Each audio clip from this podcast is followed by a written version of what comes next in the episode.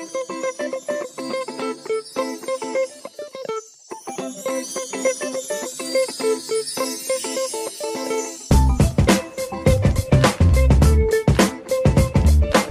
guys, thanks for joining me for another episode of the Just Checking In podcast. This podcast is brought to you by Vent, a place where everyone, but especially men and boys, can open up about their mental health issues, break down stigmas, and start conversations with me, your host, Freddie Cocker.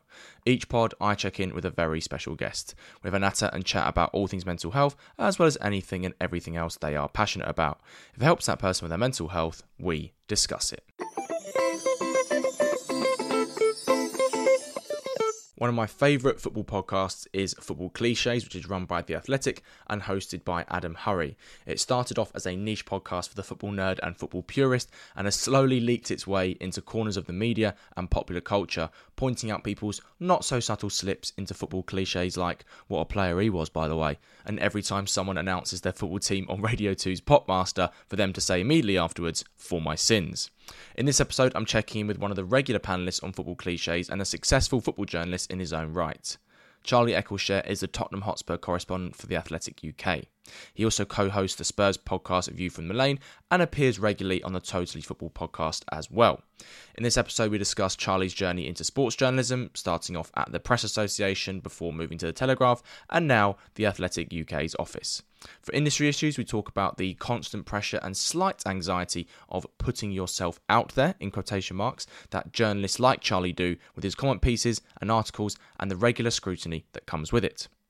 Charlie openly admits he checks the comments on all of his articles, which he's self aware of, and we discuss whether that's a healthy thing in such a toxic social media environment like football Twitter. We also discuss the lack of social mobility currently in the journalism industry and what needs to happen to address it. Finally, for Charlie's mental health, we discuss a breakup he went through with his now wife a few years ago, the grief he experienced through it, and how he overcame it and got back to a healthy place with his mental health. So, this is how my conversation with Charlie Eccleshare went.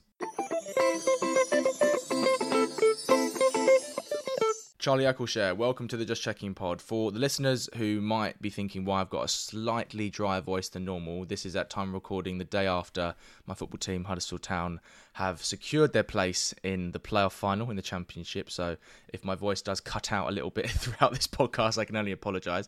Charlie, it's a pleasure to be in the presence of niche football podcast royalty. So how are you, mate? And uh, you've um, you've also got a book out coming out. You've just announced at time recording as well. Yes, announced that today as we record. Yeah, which is is linked to that niche football podcast Mm. that you refer to. Though it's becoming more and more mainstream. We've got a live show actually as well, which I can plug here in July. Oh, send me the Um, link for that, mate. I'll, mate, I'll try yes. and come along. I Yeah. will do. But yeah, the book is building on that. It's about football commentary, and it's sort of um, like a pastiche of a poetry anthology with me. Basically, it's got a bunch of famous commentary excerpts, some less famous, presented as poems, and then me kind of analysing the text as if they were actual poems. It's kind of my love letter to football commentators. Those who listen to football cliches will know I do have a Ian bit of soft Dark is one. yeah, and a bit, just a bit of a fascination for them. I think it's just an amazing thing that they do, and I think football fans generally are quite fascinated with them, whether they sort of consciously or not. But talk about this in the foreword to the book that like. Yeah, I just remember having at the Athletics Christmas party last year quite a heated discussion going on with like five or six people about football commentators and you know really getting into the weeds and analysing them in quite some depth. And obviously, we're not necessarily a representative cross section of wider society, but amongst the sorts of people who listen to cliches anyway, I think yeah, commentators certainly matter. Excellent. I'll try and not quote as many in jokes from your podcast as possible, but I'll, I might get tempted at some point. So yeah, we'll see how this goes. One of my favourite things in commentary, speaking of that, is un-PC gaffs from co-commentators. So I'll, I'll, I'll quote a few, a few of those off air, so I don't get cancelled. Are you ready to start the show, mate? Yes, let's do it. Let's start the pod by talking about your journey into sports journalism, mate. So tell me how and why you became inspired to be one, where your love for writing about football or storytelling about football, and the journey to where you are today. Yeah, so I always wanted to do it. It was kind of the profession that made the most sense to me. Like most kids, when they realised they couldn't be a professional footballer themselves, it was kind of the next best thing. And I was always more into essay writing subjects at school, like English and history, and history was my degree. And yeah, I just always thought that would be the career that could marry up that sort of passion and interest in writing with that sort of fascination and obsession really with sport. I mean, football and tennis were the ones when I was growing up. I think like a lot of young boys, you know, just got really obsessed and it was just such a big part of my life and obviously still is watching football, playing football, talking about football, all of those associated elements. And then I wanted to do it and then I actually which I slightly regret, but I think is like is maybe understandable. Like when I graduated from university, it was quite a difficult jobs market. I was told, you know, nothing in journalism, nothing going around. So I kind of thought, okay, well, I better get a, an actual job. So I got on like a grad scheme for like a PR, public affairs type company. Did that for a few years, and it was good. It was a really good company. But I just kind of had this. I was kind of like, I do feel I should give sports journalism a go at least. So I quit that and did like a conversion course, I guess, into journalism at the Press Association and from there, I was quite lucky. It was like the time of the 2014 World Cup. So I got shifts at the Evening Standard, and then that became a regular thing, and did a, did a few shifts at the Mail. And that was only for a few months, and then a job came up at the Telegraph, uh, and I was really lucky to get that, and then did that for like five years, and then moved to the Athletic when they started in the UK in 2019. So yeah, it was kind of fortuitous in some ways, but yeah, that was kind of how it happened going back to that decision to move from the Telegraph to the Athletic, you said to me off air it was a really tricky decision because you were in quite a good role at the Telegraph, you were enjoying yourself, and much like a football transfer, when did you hear about the Athletic's interest, and was it an easy decision? it was very much like that because, I mean, at that time and now, the Athletic aside, there's very little movement. You know, people. Mm. Don't really for columnists and stuff, and especially like yeah, yeah. I mean, like people just have the jobs staff jobs at papers are so precious.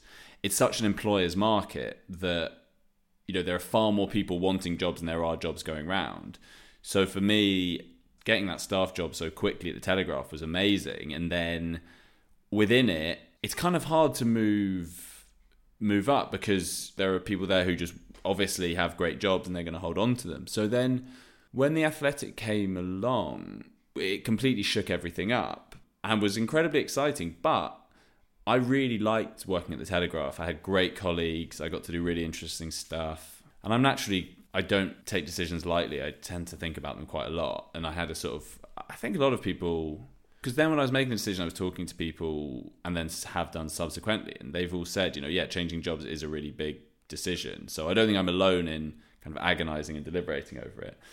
But ultimately, I just thought it would be a lot of fun, and I'd probably regret not taking the opportunity. And Alex Kay-Jelski, who was heading up and does head up the Athletic UK, was just very convincing in what he said. And he's just such an amazing person and boss that I thought I do really want to work with this person, and I want to, you know, he's challenging, he pushes you, but I was like, I want to push myself. I just thought I've got to give this a go. So I'd be lying if I said it was an easy decision. I think for some people it was because they were unhappy where they were, but I wasn't. I was really happy where I was. But I was. I also did think you're hearing at that time. I was hearing some of the names that were made. Everyone was going. yeah, yeah. And you know these people who had far more to lose than I did.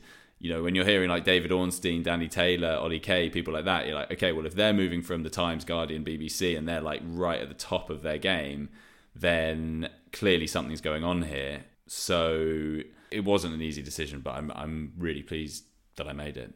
You now cover just Spurs at the Athletic along with Jack Pitt-Brooke, and you've done so since you joined in September 2019. Now, as a journalist, did that take a while to adjust to, having been, I imagine, more of a generalist football journalist up until that point? So, the only comparison I can probably give to the listeners is like when you go from GCSEs to A levels or A levels to your university degree, and you have to dramatically reduce the amount of subjects you cover. Yeah, that's quite a good comparison, actually. I mean, especially as I was also doing tennis at the Telegraph. So my brief was much more wide ranging. And that was one of the considerations. I knew that would be the thing I'd miss the most was doing tennis. And that is the thing I miss, you know, and I hope at some point I can do that again. I mean, the biggest challenge was I'd never been like a beat reporter. And I was definitely nervous about doing that because it's such a different skill, especially for one as big as Tottenham. Tottenham's a massive club And, you know, I think like most people starting a new role, you've got that slight imposter syndrome, Mm. feeling like a bit of a fraud. Like, are they aware that I haven't really done this before and I'm coming here with no Spurs contacts? And, and they did. And they did it on trust that I'd work really hard and do what I needed to do, and that is what I've done. But yeah, certainly at the beginning, you are like, and you're competing. You know, the people who cover Spurs, some of them have been doing it for like 10, 20 years and are really, really good. The degree thing's a good comparison because I think a lot of people would think, maybe less so Spurs because they're such a big club, but a lot of people would think, like, how do you find things to write about? In the same way, some degrees might seem quite niche. But then when you're in it, you're like, no, there is so much to cover, especially a team like Tottenham, a club like Tottenham. There's just always things going on, which makes it challenging as well. You know, it's it's rarely quiet, but it's such a good thing to learn, and especially like in journalism or sports journalism anyway. Football is by far the hardest sport to cover because it's by far the most popular. There's so much competition. The access is bad compared to other sports. You know, other sports want you to write about them. Football's the Yeah. opposite. They don't need you. They would happily not have you around. so you're scrapping around for things, and you've really got to build your contacts to find out anything interesting because you're not going to get spoon fed things. So I think I've learned a huge amount, and and that was partly why I wanted to do it. You know, I just wanted to learn and improve as a reporter, and I think it's good to to have quite a specialized role for a bit, and then if you want to broaden out and generalize more, you can do that later on. But when it comes to like learning the key skills, I think it's been amazing education. We've come to my favourite part of the podcast, which is football cliches. Now, tell me how you got involved in it and how has exploded, ironically, into a mainstream podcast about niche topics in football. So, like, the best example I could give is how every person now says what a something something is, by the mm. way. Like, to the mm. point where there was one episode where I actually laughed, like, quite loudly on the train when it was talking about the snooker, and I'm a big snooker fan, and it was when John Parrott was talking about what a horse What that a horse was, by that the was, way. by the way. Yeah, I, th- I think that was the uh, the peak of that genre. Well, what's so funny about that is like me and Adam used to work together at the Telegraph, and we would from time to time be on like night editing shifts. And there are two of you together. You're sort of doing everything, and you're just sort of chatting for a lot of the night. And we realised quite quickly we were quite kindred spirits. We're both kind of obsessed with 90s football and that sort of thing. We both like to do impressions and mess around. Don't get me started on of- impressions, mate. Literally, I can do fi- like hundreds of them. So so there's yeah so we always uh we kind of bonded over that i suppose what a so and so he was by the way that started i used to do like an andrew castle impression and that was a lot of a man who knows a thing or two Oh, He's yeah, he loves it. Yeah, yeah, he's big into that and adam's thing was always what a player he was by the way so we kind of have combined those two things into this kind of one generic uh pundit homogenous voice cliche, yeah. yeah, exactly. But like those two are such staples for anyone who watches sport. It's really funny to me that these were the sorts of like football cliches is very much the sorts of conversations we would we would have of a night shift together, and then it's just really nice that now we can do it in a in a proper podcast form. But yeah, when he started that podcast in January 2020, he just asked me to be on the first episode for that reason because he was like, we're on the same wavelength, let's do it together, kind of thing. And then it's just grown from there, really. It's his baby, and I think he's just done such an incredible job to find a niche in the football podcast world. You know, the most crowded of crowded crowded mm. marketplaces, and he's found that niche, and he's done it because he's just so good and so committed to that and almost uncompromising, but in a, in a really good way. It's absolutely not going to talk about anything, you know, serious in football or get into football analysis. Like that's absolutely not what it's about. And yeah, it's just a, it's a huge amount of fun, and it, and it's really opened up such a nice community. Like, you know, Twitter can be, as everyone knows, a really you know horrible place, but generally, like the football cliches community on Twitter is incredibly nice and funny and supportive, and like the stuff they'll they'll they'll do and come up with just is a constant source of amusement. Like today, the day I announced my book, I've got someone photoshopping it saying foreword by Richard Keys, and those who listen to the, the podcast will, will, will know that Richard Keys is sort of my all-time hero. So uh, yeah, th- things like that just uh, yeah, it's a constant source of amusement.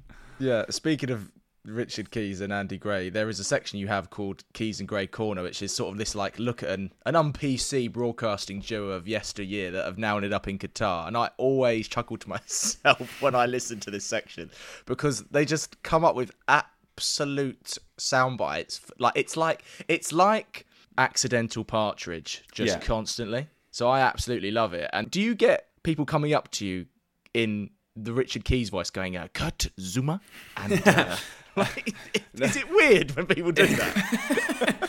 Kurt Zouma. Yeah, not in person, but certainly the virtual equivalent of that. I mean, anything I tweet, someone generally will respond if there's someone who I'm referring to in a tweet in a kind of Keysy voice, which we all know because written down. You basically just need to write the first name, full stop, surname, second, full stop, and then that gets it across. Yeah, I mean, I don't think. Certainly, Richard Keys, I don't think he's improvable as a character. He's the closest thing to a kind of Partridge Brent figure in real In life sport, yeah, one hundred I percent. think. Yeah, I, I I've just never seen any. It's just astounding how he just never fails to deliver. Like I don't think you could conceive of a better character than him. He's yeah. He's if you combined him and Richard Madeley with a little bit of Jeremy Vine, Yeah. that is like the ultimate. I would Yeah. say. Yeah. yeah, yeah, yeah. Madeley's another one who who does feel.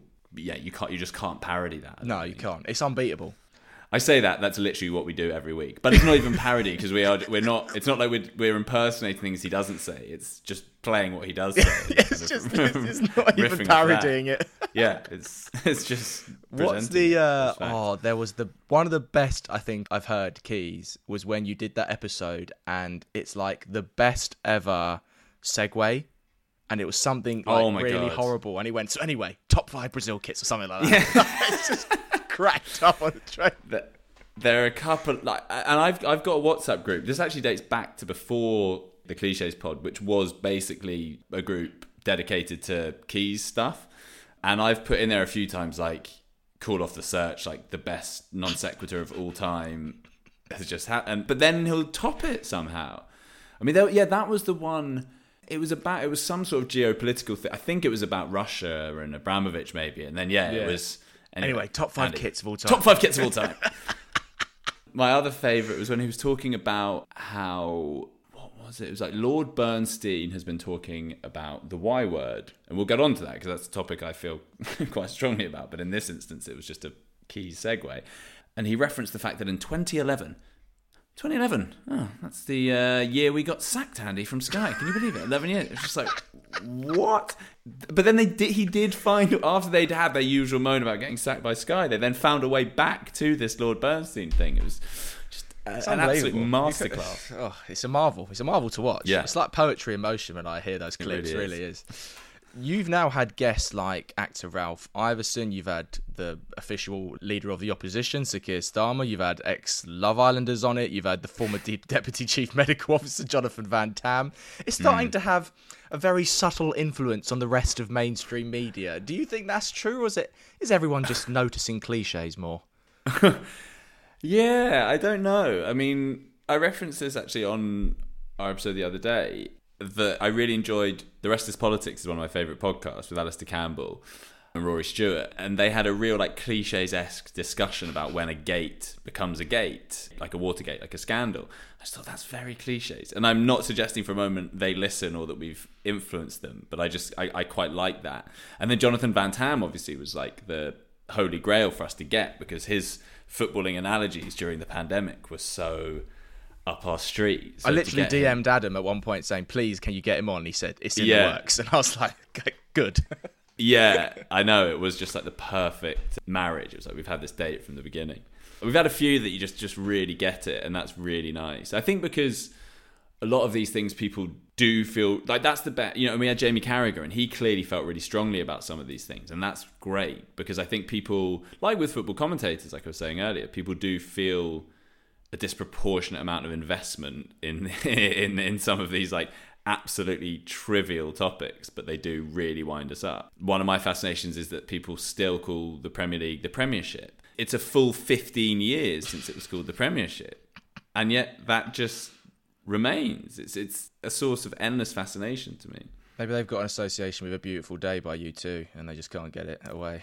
They're still clinging on to when Yeah. ITV had the Yeah, the rights. still clinging on, Three 100%. years. I want to move on to industry issues before I get locked in a perpetual cycle of football cliches, mate. So, the one that you wanted to discuss first was this anxiety about putting yourself out there, in quotes, and being hmm. vulnerable as a writer to the scrutiny, maybe not in football Twitter, as you said to me off air, but in the wider sports media. So, expand on that if you can and tell me how that's affected your mental health. Yeah, I think that's just like the biggest challenge, or one of the biggest challenges. The weird thing with that is, though, is, and I was talking to a colleague about this, is that we're all to varying degrees like egomaniacs as well. Hmm. You know, you get into this because you want the praise and the affirmation, and it's amazing getting that. It's so nice. You know, my wife's a social worker, and she says to me, she's like, "We never, ever, ever get praise. All that happens is if something goes wrong, then it's like a disaster." But she's like, "You get positive feedback every day. Like you have no idea." How lucky you are, kind of thing, which is true. I, I am so lucky to get that. Now you know how refs feel, mate. They yeah, don't- they exactly. get the praise, do they? But Yeah. when it goes wrong, it's a similar kind of thing. You know, no one. Um, yeah, they don't. It's a largely a thankless task. Yeah, my wife and Mike Dean very very similar. I might I might edit that out if, if you request it afterwards. that would get picked up by the aggregators. But yeah, obviously, then within within that, you are also putting yourself out there, and somewhere like the Athletic has a really really engaged and intelligent readership, and so under your articles, you're getting that level of critiquing it, which also makes it more rewarding when they say nice things. But you know, often you will get people questioning why you've done this or why you've said that or but wait a minute didn't you say that once upon a time? Or yeah you might go on a podcast and say something that people disagree with. So yeah i think that that is a challenge you know and it's not you're aware that first thing i do often when i start my day is i go onto twitter check my notif- notifications or i go onto an article that's gone up overnight and see the comments and clearly that is not a healthy thing to do but it's very addictive mm. that sort of dopamine hit of nice comments and the slight obsession i guess that we all have those of us who do jobs like mine with how it's being received. And so you can get in that trap of slightly governing your life and your sense of self-worth by how others feel which you, which is a you know obviously a dangerous place to be. So yeah that that is a challenge. And also there's that thing of comparing yourself with others i found this especially when i was at the telegraph and i was sort of jostling for position and you know often not doing as much stuff as i wanted to do feeling that i should be doing more and then seeing other people who you benchmark yourself against doing those types of things i think that's hard for people and i'm lucky now because i broadly I feel very privileged with where I am and the things I do and the opportunities I have. But yeah, of course, there are still times when when that happens. Or you know, covering a club like I do, someone else gets a story, and, and either you think, God, I was nowhere near that, or you're annoyed because like ah, I was close to that, and if I'd pushed that a bit more, I could have got it, and then I'd be getting all the adulation that this person's getting. And you're aware that it's a very small world, it's a very small corner of Twitter, which is a kind of bubble that journalists are obsessed with, but not the wider population isn't. But it's very easy to believe that your world is extremely important, especially as like my Twitter is obviously dominated by Tottenham, and you know there are aggregators and all sorts. So yeah, you can get sucked in to this sort of vortex of thinking what you do is the absolute be all and end all. Have you managed to get on top of that in recent months, weeks, years? Yeah, I think so. I mean, the hard thing is that, I mean, it sounds sort of, um, I don't know, like, uh, I don't- how can I say it without sounding immodest? But like, the sort of bigger one's profile becomes, you get more praise, but you also inevitably get more sort Abuse. of snark, I suppose. yeah, and abuse. So it's kind of about managing that, I guess. I think also like my way of being on Twitter is very unconfrontational. Like I'm generally a very warm, kind presence, or at least I try to be. You don't feed the think- abuse. You don't get stuck Yeah, in with those stuff. I just yeah. Don't, I, like- I don't do that. There's no point. Yeah. And you know, that's definitely from a selfish point of view the best way to be. There are times when I think, should I be calling stuff out? Should I be, you know, spending hours doing that and arguing with people? And I don't because I don't feel I have the time or the energy. Mm. But then I'm like, is that being selfish? Because should you be calling out stuff that you see? It's, it's sort of a difficult balance. It's hard. It depends how much you think people are actually going to engage with you properly, or whether it just becomes and Twitter as well, like face to face. Well, that's you the thing. Do it in if someone challenges you, or, or you challenge Yeah. someone, I should say. But on Twitter, it's a random comment. Just like I don't need to see the. Point. Yeah, exactly. So actually, like, and I've said this before that like if on Twitter someone swears at me or something like that, that I can just like that's fine. I Just ignore that. It's harder if someone's like it's an athletic reader who's like really engaged and is like going into your piece or you've done an interview. They're like, oh, I noticed you didn't ask this question or whatever. You know, like it's really like Would you like the granular le- yeah, yeah. It's really granular feedback. And there are times when you are kicking yourself because you're like, fair play, yeah, I should have asked that, or I, I could have done that a bit better, or I did word that a bit clumsily. I think I manage it in the sense that generally how I am with my own mental health is to kind of think if I'm feeling something, the chances are I'm not alone in thinking that, or that it's a fairly normal, rational response to this. Like, I don't think it's unusual when you have a big output, you're constantly putting yourself out there with your written broadcast, whatever it is. Of course, you're going to feel sometimes a bit like, oh God, I hope this goes down. I, I just feel like that's a, a fairly rational response, but mm. there are times when it's challenging. I want to move on to the second and final issue you want to discuss in the industry through a mental health lens, Charlie, which is access. And I'm sure you've probably seen some statistics which came out recently, which were pretty depressing about the disproportionate level of privately educated journalists in the industry. So, what's your perspective on this topic? Uh, yeah, I think it's a massive, massive issue, and it's something I've spoken about a lot. And and also, I, before anyone accused me of hypocrisy, hands up, I'm privately educated, so I'm massively part of the problem. I mean, I couldn't be more what the industry is. You know, someone who went to a private school, has relatives in the industry, has family friends in the industry. So it was ne- it was always an industry that felt very open to me, and that's just not the case for the vast majority of people. And what's to try and do something anything because social mobility is so bad in this country so bad. And you know journalism is one of the worst because it relies on people to do unpaid work Yep. basically. Unpaid work experience again something i did basically means unless you're wealthy and well supported you can't do it. There's also such a massive london bias you know that's where pretty much all the national newspapers are based that unless you're based in london or have relatives in london who can put you up for free then you're screwed basically. So there is this situation where it is a very very homogenous group of people. And that is bad for the industry because it means you don't have the diversity of storytelling. That's a big issue. And so a lot of a lot of people don't feel represented by the media. And i have to say like the athletic is i'm proud to work for someone that is really trying to take steps to address that as much as it can. Like it is really trying to have as diverse a workforce as possible.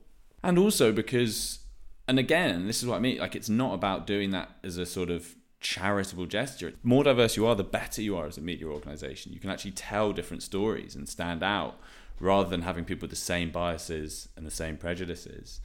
And you know i um, have mentored for the prince's trust for the last six years and that's actually not journalism necessarily that's more just giving a young person who's not in work or education some of the support that they're not necessarily privileged enough to get. Because often we think of people going to private schools we think about just the teaching they get whatever which is a part of it. But also a lot of those people have such a leg up with family members or family friends or whoever who can help them with their CV or cover letters or you know coach them before an interview. All of these sorts of things that kind of perpetuate that situation. Like I've done talks at local state schools to, talking about getting people into journalism. And the hard thing is is that I know from going to some of them that a lot of people just don't think it's an industry that's open to them. You can sort of you, you can tell that. And so it can almost feel demotivating if you're someone like me, you come in and you prep all your stuff and you're kind of looking at sometimes, not always, but sometimes kind of blank faces. But I guess A, you have to hope that maybe someone there is inspired or whatever and also that that change i mean there are so many things that need to happen for that to change but only by kind of trying to tell people that this is a world that's open to them makes it feel a bit more possible rather than just you know the same people getting it. So it, it is it's a really really big issue and i don't pretend to have all the answers but i do think the first step has to be that admission from places that a this is a problem and b this is why it's a problem and that if we can try and address that then i think everyone benefits. What do you think some of the solutions could be then? Is it banning unpaid work internships? Is it more paid work experience opportunities? Is it hiring journalists without master's journalism degrees as kind of the accepted route for a lot of journalists seems to be that they have to do that conversion course or they have to do that extra course to be able to break mm. in. What are the, some of the things that should happen or could happen even? Yeah, I think all of those are good suggestions. I mean, definitely the unpaid work experience, I think, is a real issue. And that is really puts a lot of people on the back foot. Yeah, I don't know how much people need to do that master's degree or postgraduate. I don't know how essential that should be. It never used to be in journalism, and I've known some incredible journalists who left school at 16 and you know worked their way up. So I do think that needs to be a change of emphasis. But also, you know, there's an issue, and I know some of the big universities are trying to address this with kind of how many privately educated people they take versus state school educated people. But there are, I mean, it's such a hard. Yeah, there's no one answer. One yeah, I get what you No, mean. there isn't. Yeah. And, and even like with the university admissions, do you, and I was listening to someone from Oxford talking about this the other day, that there is a challenge because are you comparing just academic results, in which case people who went to a private school are going to be at an advantage often because they've been spoon fed to a large extent? Or are you taking in lots of other factors and going on potential and this sort of thing. But then, how far do you go with that? And you could argue, how fair is that? There's not a right answer. it, it is really difficult. But I definitely think employers need to look at that. And then thinking about kind of how can we channel whatever diversity it is that we have? How can we make sure that these people have a voice so that we're not just covering the same old things? Mm. You know, mm. what's important to this community? and are they represented enough? But look, it's really hard, and and I am a white, privately educated male, so I'm kind of the worst person to be pushing this. But I do think at least. Well, at least you're trying, mate, which is more than a lot of your colleagues, which is you know, which is something. Yeah, yeah. I, I just think it's about having a, an awareness of one's privilege at least, and then not being precious and fragile about it if you're called out about it. Yeah, no, I agree. And uh, I've spoken to Jake Hanrahan, who's a comes from a working class background. He's a brilliant conflict journalist, and you know he's spoken to me about class in the industry and accentism as well. So it's not just coming into the newsroom; it's what your experience is like in the newsroom if you're surrounded by people who are of a completely different background to you and might not have the same values or they might belittle someone who's got a regional accent, you know, things like that, yeah. which come into play as well. So I think it's it's not just getting in the newsroom; it's feeling like the newsroom is a welcoming yeah. environment for you when you're in there. Yeah, for sure, and I think a lot of people have that at university as well. Um, I had that, and I'm a middle class East Londoner. Yeah. I got I got called Joey Essex when I went to Sussex. So. Really? Yeah. No, I remember like yeah, a friend of mine is from Manchester. I remember, and this is going back some, but like me and others would like routinely impersonate his accent. And you just think that is like the lamest, most like unfunny thing. But it just felt like a very normal thing to do now. You know, I imagine now people of that age are more aware and more mature to, to do so. There's a line there, not there? Like I never cared too much about it, but it's when it starts dripping into like the sneering side, which I never really was a fan of. But yeah, yeah, which that and, and that's not something I was doing. But even just like doing it, just so reflects the fact that to you, London is normal and anything yeah. else is different and alien, which is just a very like uncomfortable thing, mm. an uncomfortable sort of bias and prejudice to be showing about yourself. Let's reflect on your journey now on journalism, Charlie. So, what has it taught you about yourself? Do you think?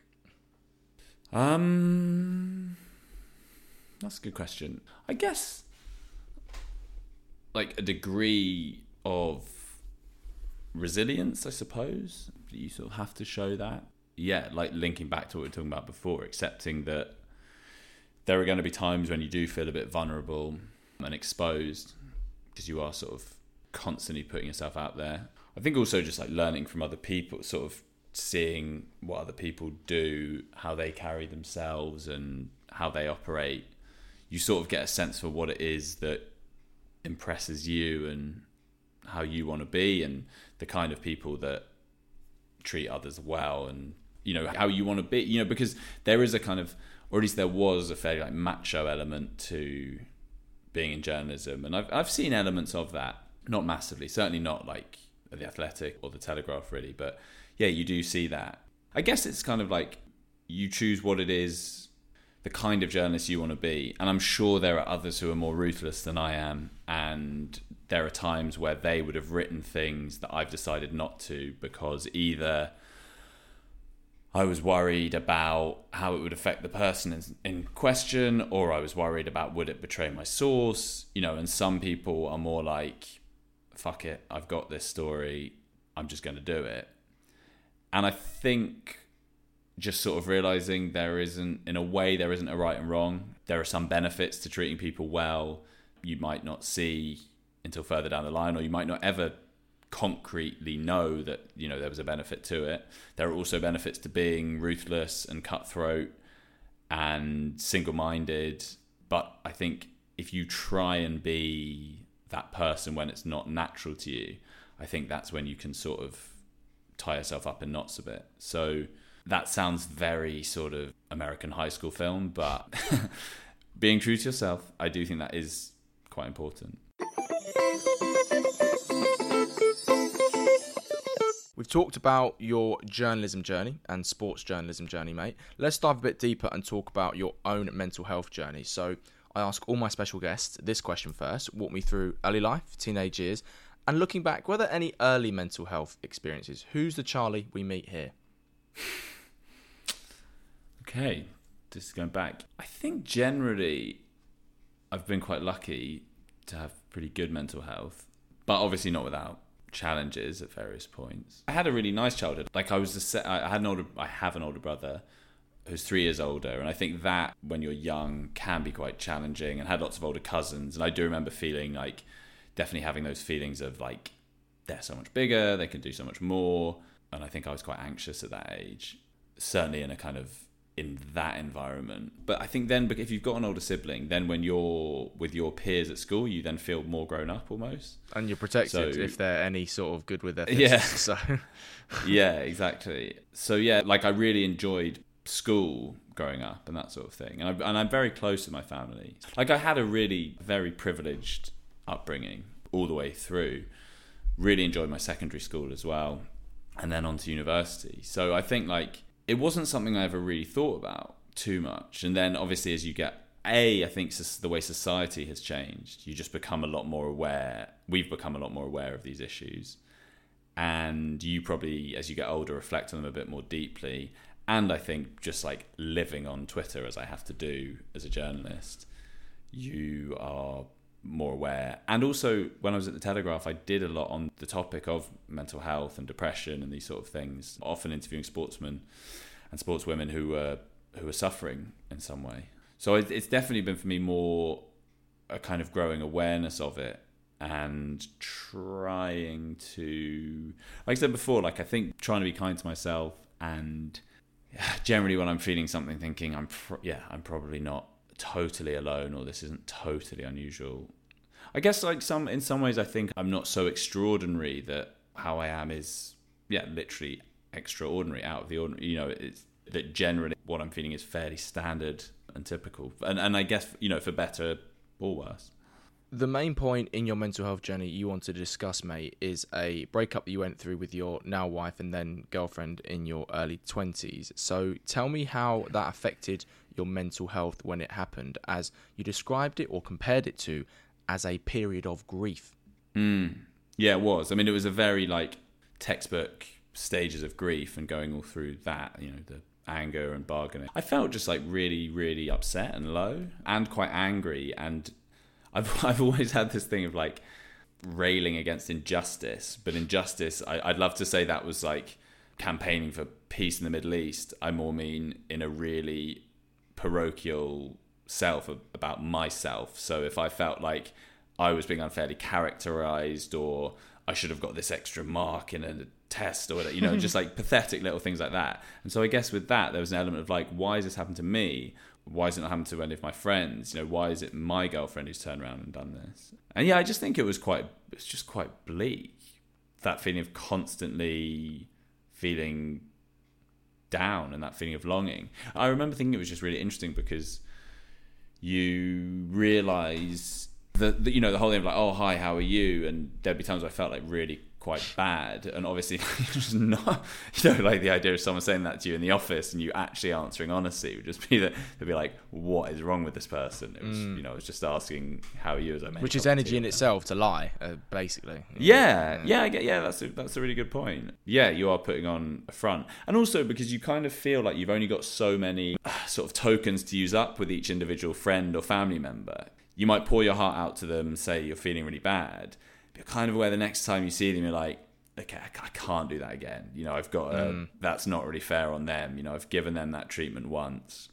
So the next time I've just got to put on a brave face. Did you um, find disclosure repetition hard as well? Sort of telling loads of people who ask, like, "Oh, how's it going with X?" And yeah. Like, oh, we broke yeah, up. Yeah, oh, how's it yeah. going with X? Oh, we yeah, broke up. Like, totally. And it's so embarrassing and so awkward.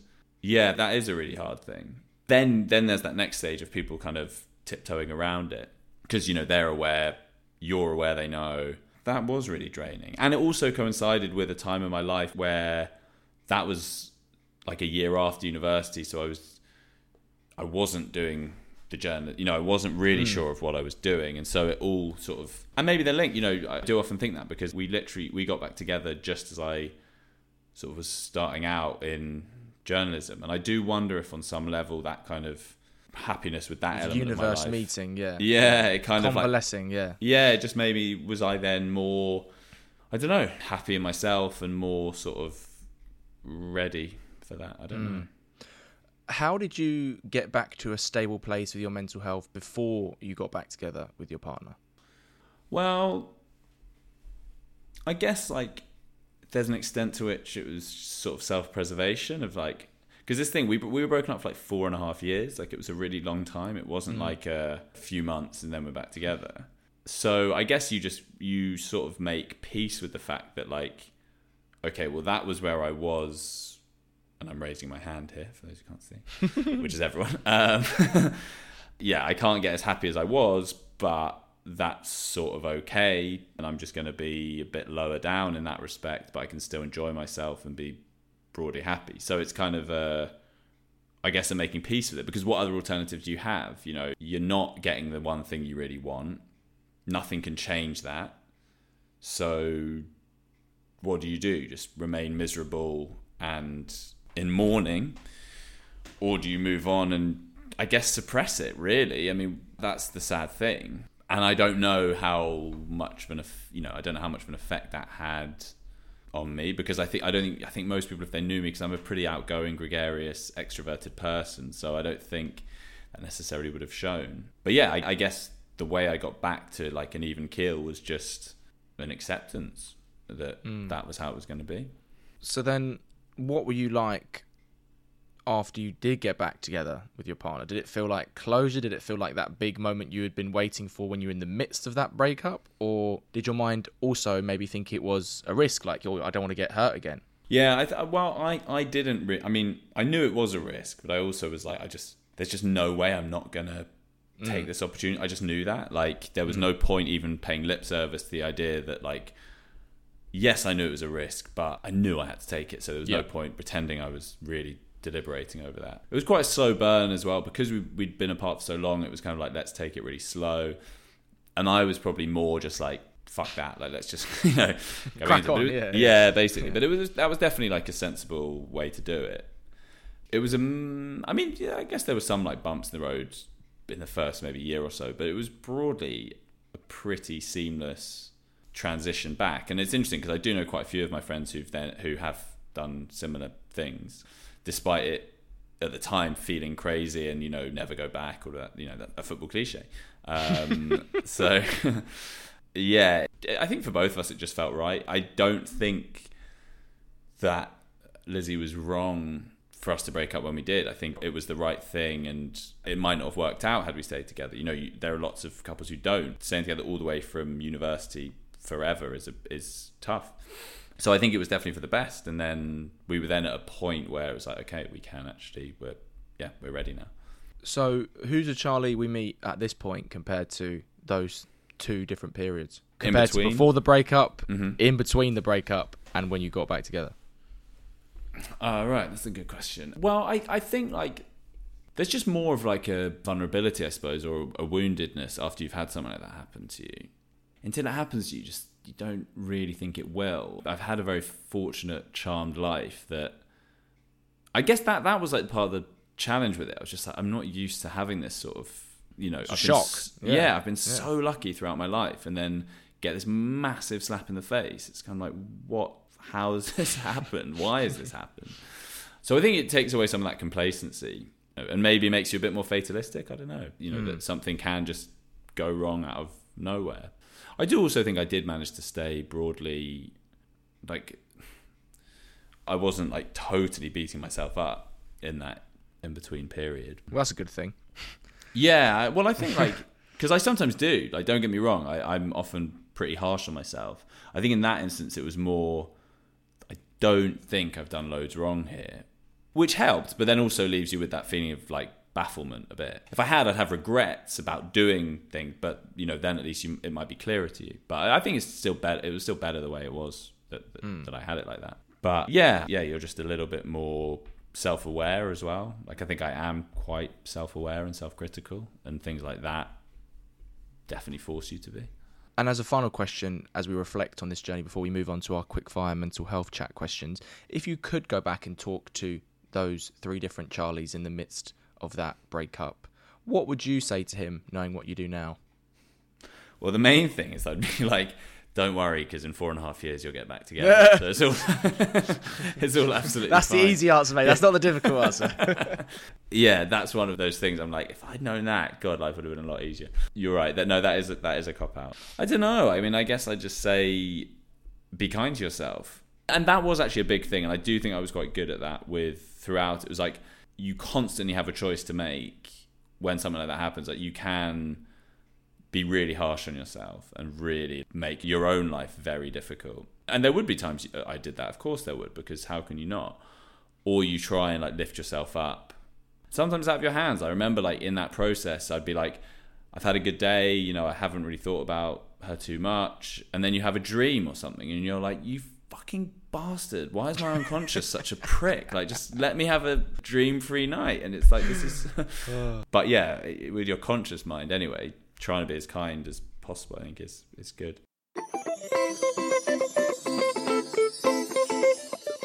We've come to our final topic of conversation, Charlie, and it's one I try and have with all of my special guests. It's a general natter and quick chat about our mental health. So, firstly, how would you say your mental health is at the moment, mate? I think it's good. Not without challenges, like, you know, the stuff we've talked about. Yeah, that sort of pressure and the feeling exposed. But yeah, I think, yeah, I think it's all right. Excellent. And what age were you when you became self aware of your mental health for the first time and you realised that the feelings you were having weren't physical and they were actually in your mind and a product of your mental health? That's a really good question. Um, probably like mid teens to some extent. Like, I wouldn't have characterized it in those terms then. I wouldn't have had the maturity or the knowledge of mental health as a topic. But yeah, I'd say around then you start thinking like, God, yeah, I'm feeling pressures here, or I'm I'm feeling this way because of that, and it's yeah, it's nothing to do with the physical thing. And then tell me about the first conversation you ever had with someone about your mental health. So, who was it with? What impact did it have? And at the time, did it feel like a big moment or a big burden or weight of lift off your shoulders? Or did it feel like something quite insignificant, easy, and normal to do? That's a difficult one as well because again, I don't know if I would ever have like characterized it in that way. I mean, I can remember I remember speaking to someone and they were talking about like anxiety they were mm-hmm. feeling mm-hmm. and this sort of thing and and I I do remember feeling so out of my depth. I mean, I was young. I was probably at this point like late teens, early 20s and just not really You can relate to it. Yeah. I couldn't relate yeah. to it because I was mm. just like, but I was so out of my depth. They were saying how they just felt really anxious, they felt inadequate. And I was trying to rationalize it to them in like a no, but why do you feel that? You've got loads going for you, da da da da da. Like completely thinking that it was just like a you know a sort of maths equation that I could just break it down for them, and they'd be like, "Oh yeah, you're right. I do have lots going for myself. I no longer feel anxious." But like that was sort of how unsophisticated my understanding was of those things. You know, there's an innocence, I guess, that I had there, maybe in mm. a sort of pre social media age. I mean, it, what there was social media, there was kind of Facebook and things like that. But yeah, I wasn't really aware of them so much. It took me, I would say, quite a lot longer before I really thought of them. And I guess, yeah, I mean, probably that post breakup time was when I really started thinking about those sorts of feelings what things do you find in life that trigger your mental health? So it could be things people say to you, it could be a sound, a sensation, being in a particular social environment, or have you not figured all of them out yet? Mm, I think I am like like most people. I think I have a degree of insecurity, and so if I feel that I'm being questioned in some way, then that makes me feel like, oh, why are they saying that? You know, what's that based on?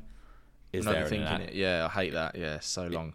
yeah, like is there is there an inadequacy there? And then that makes me reflect on like, well, why does that bother me so much? Why do I care so much about that sort of thing? Yeah, it's it's those sort of things, and it can be little that you know. If I feel that like something I'm good at is being overlooked, or something I've said is being overlooked, it's kind of like, and this is where I mean about that injustice in inverted commas thing. It's like I find quite triggering in a mm. in a way that I, I shouldn't really. And then conversely, then mate, what tools and methods do you use in your own life to improve your mental health or help you feel better? Which ones have worked, and maybe which ones that you've tried but haven't? Yeah, so I think one that I mentioned before of trying to reassure myself that things I'm feeling aren't completely out of the ordinary. I have found that really useful. The other thing as well is just like allowing yourself to feel crap at times. And, and that was definitely something after that breakup of like it is perfectly okay to feel that way. It would be weird if you weren't. That definitely helped. On the other side i don't know. Maybe i'm not self-aware enough to know what doesn't work. I mean definitely like comparing myself to others isn't is is rarely is rarely healthy or helpful. As tempting as it is to do that sometimes I've got two questions left. So the first one is what is the best book or as I call it mental health bible you've read for your mental health? Now it can be mental health related, but it doesn't exclusively have to be. Not sure. And if it isn't a book, a film, a TV show, play, podcast. There, there's a good book I read, I read on parenting by Philippa Perry, the book you wish your parents had read and your children would be glad that you did, which I found really helpful. You know, it's a classic thing actually, you know, you become a dad for the first time and you are massively like what am I doing? And am I doing a good job or not? And that and that book is really useful at reassuring you that it's hard for a start and that it's normal to beat yourself up a bit. And if you are making mistakes in inverted commas then again chances are lots of other people have made them before. And it's kind of about reflecting on them and just trying to do your best. And I, and I, yeah I found that really helpful for kind of taking away some of the pressure that I felt and do feel about having having a son. And as a final question, what more do you think we have to do to ensure men from all backgrounds or walks of life feel comfortable, feel safe in opening up about their mental health issues or just their general mental health if they want to do it? I think people being as open as they can obviously makes a massive difference. But I also think people sometimes stop actually thinking about the hypocrisy of you know, we, we applaud people when they come out and speak about their mental health, and often they'll talk about cultures and that sort of thing. And the reason they didn't was because of the culture of feeling that it wouldn't go down well and this sort of thing. And we applaud them, and then in the next breath, we're abusing people for behaving in a certain way. And it's like, well, you wonder why people didn't feel enabled to come out and speak about these things. I think as well, something I I've noticed is sometimes it's not badly intentioned, but there's sometimes too much of a rush to praise people for being brave. You know, you see it all the time in sport.